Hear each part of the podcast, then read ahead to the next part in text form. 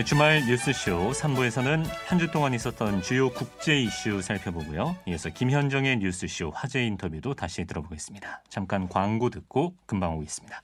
네, 세계는 하나 국제 문제 전문 저널리스트 구정은 기자와 함께합니다. 어서 오세요. 안녕하세요. 네, 오늘은 중국의 역사적인 도시죠. 시안으로 가보겠습니다. 뭐 역사 얘기를 하려는 건 아닌 것 같고 지금 이쪽에 코로나19 봉쇄 때문에 말이 많더라고요.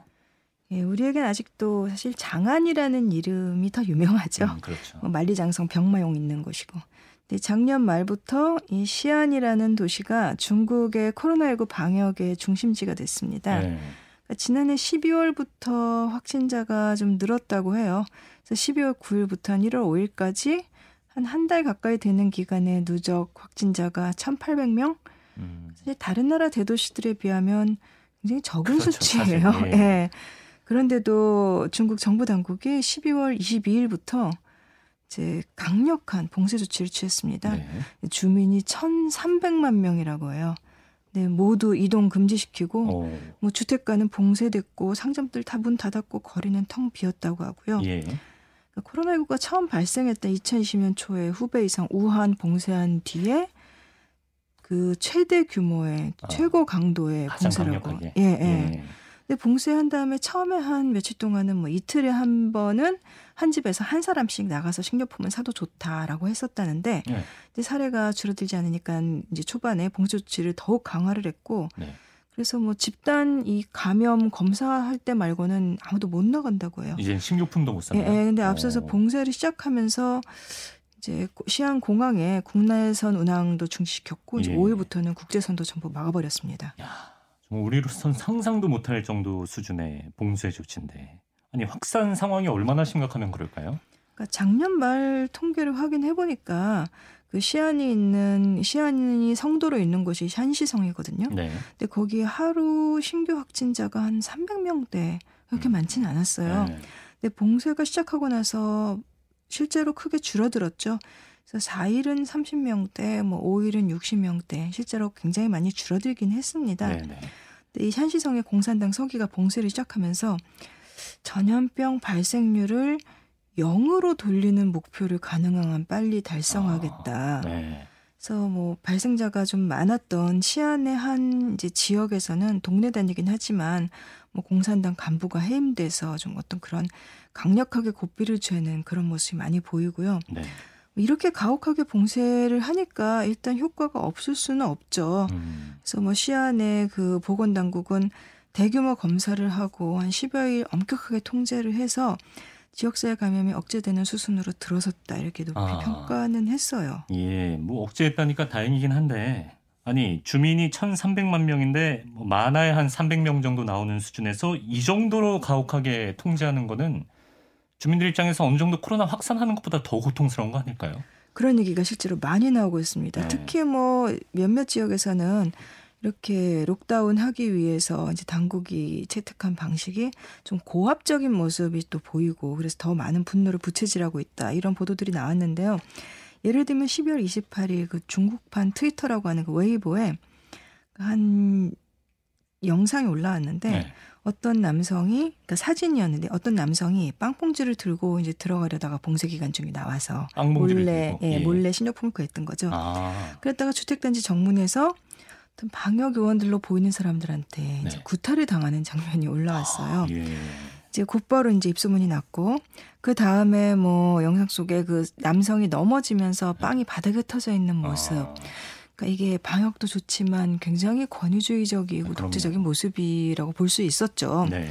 근데 이 일이 많이 퍼지니까 경찰에서는 뭐 가해자 두 명을 일단 7일간 구금했다. 뭐 음. 이렇게 성명까지 냈는데 또 그런가 하면은 관영 언론에조차 이제 봉쇄를 피하려고 다소 좀 극단적인 시도를 하는 사람들의 뉴스들이 나왔다고 해요. 아, 예.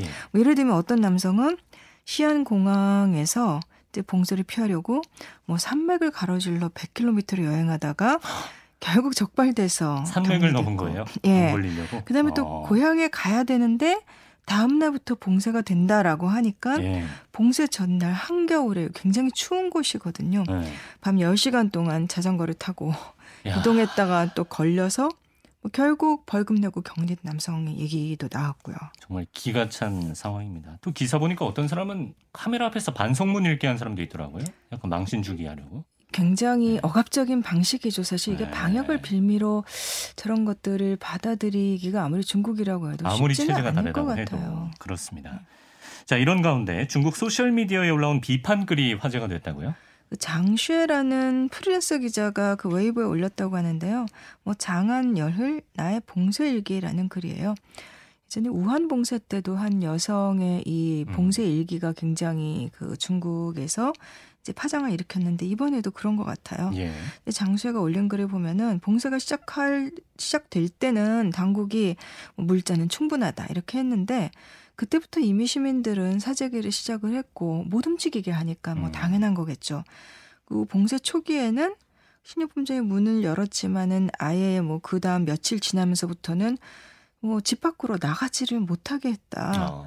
뭐 그러니까 인터넷에는 음식이 모자란다 시민들 아우성치는 글들이 올라왔고 예. 뭐 사연에 보면 뭐 일주일째 인스턴트 라면만 먹어서 입이 헐었다. 임신을 했는데 병원에 못 가서 큰일이다. 뭐 지병이 있어서 약을 사야 되는데 그것도 못 사러 가게 하느냐. 어.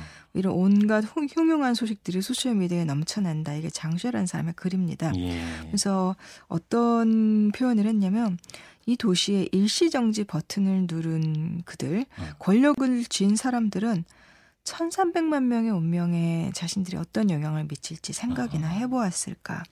그만큼 이렇게 그 권위적인 그 통제에 대해서 네. 이제 불만을 표한 거죠. 이 올라온 글들이 사실이라면 정말 가장 기본적인 것조차 지금 지켜지지 않는 그런 상황인 것인데 홍콩 정부도 코로나19 통제를 다시 강화했다는 소식이 있네요. 1월 7일부터 강력한 통제에 들어갔는데요.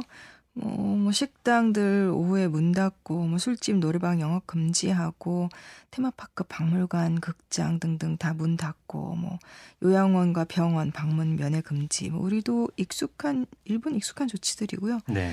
근데 홍콩은 그뿐 아니라 7일부터는 2주 동안 그러니까 미국과 영국 등등 8개국에서 오는 사람 입국을 아예 금지시켰습니다. 음. 오미크론 감염이 늘고 있어서라고는 하는데 그러니까 12월 이후 신규 확진자 숫자가 코로나19 확진자 숫자가 하루 한 10명에서 20명 아, 선이에요. 우리랑 비교해 봐도 굉장히 예, 적은 예. 수치인데. 근데 중국 예. 본토에서 마찬가지로 이 제로 코비드 그러니까 코로나 발병률을 아예 없애겠다, 아. 영으로 만들겠다.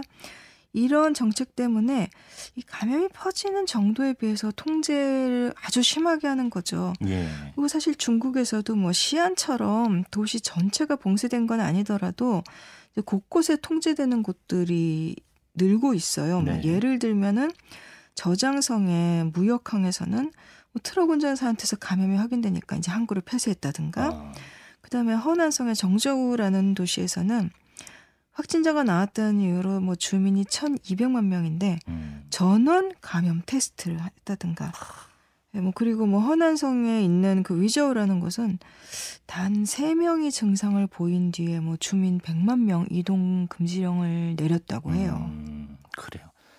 글쎄 이건 뭐 아무리 생각해도 중국 정부의 대응이 너무 강압적인 게 아닌가 싶은데 뭐 특별한 배경이라도 있을까요? 그러니까 중국이 그 우한 코로나 확산을 막은 뒤에 확진자를 아주 적은 숫자로 유지를 해온 것은 사실이에요. 네.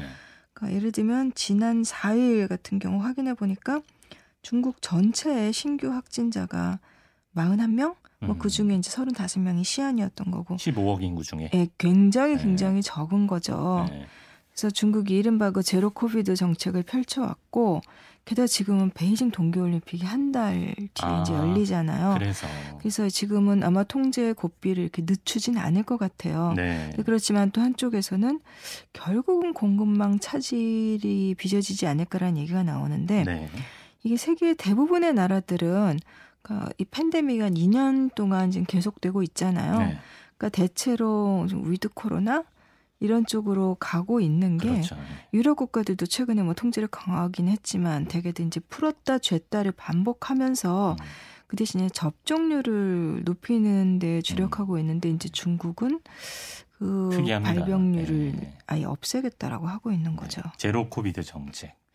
근데 이게 아무리 뭐 틀어막는다고 해도 제로 코비드를 하는 게 가능한 일일까요? 그래서 우리도 팬데믹 상태로 지금 2년을 살아가고 있지만 감염자가 아예 나오지 않게 하는 게 현실적으로 가능한지는 이게 좀 의문이 들죠. 통계는 안 잡혀도 실제로 없다고 할 수도 없는 거고. 예, 그리고 그러니까 접종률을 높여서 이제 위중증 환자를 줄이고 그래서 의료 부담을 줄이고 이제 이런 게 현실적인 선택이다라고들 많이들 얘기를 하고 이제 그 대부분의 나라에서 그런 노선을 택하고 있죠. 네. 근데 중국에서도 뭐 이번에는 시안에서 감염자가 늘어나니까 그럼 시안을 봉쇄했는데 그 다음에 다른 곳에 또 어딘가에서는 이제 감염이 이렇게 몇십 명 단위로 혹은 몇백 명 단위로 늘어날 수 있고 음. 그럼 그때마다 천만 명씩 움직이지 못하게 네. 막는다라는 게 과연 올바른 선택이냐 음. 뭐 이런 얘기들을 이제 외국 언론들 같은 경우는 중국에 음. 대해서 많이 지적을 하고 있죠. 예. 중국에서 전반적인 코로나 상황은 어떻습니까? 세계보건기구 통계를 보면 지금까지 누적 확진자가 한 13만 3천 명 정도고 음. 누적 사망자는 한 5,700명 정도예요. 네. 그러니까 코로나19가 처음 보고된 나라잖아요. 네. 2020년 3월 초, 그러니까 확산되고 한 두어 달 만에 확진자가 중국 확진자가 8만 명이 넘었거든요. 네. 그런데 지금 13만 명. 예. 네. 어. 뭐 숫자만 놓고 보면은 방역을 굉장히 잘한 거를 부인을 할 수는 없어요. 네. 근데 이 발생지인 우한을 이제 강력하게 그때 봉쇄를 했는데 음. 좀 표현이 적절한지는 모르겠습니다만 사실상 그냥 도시 하나를 희생시켜서 이제 전염병을 묶어 놓은 것. 음. 근데 어쨌든 뭐 결과적으로 방역 면에서는 이제 잘못했다고 하기는 힘들죠. 예.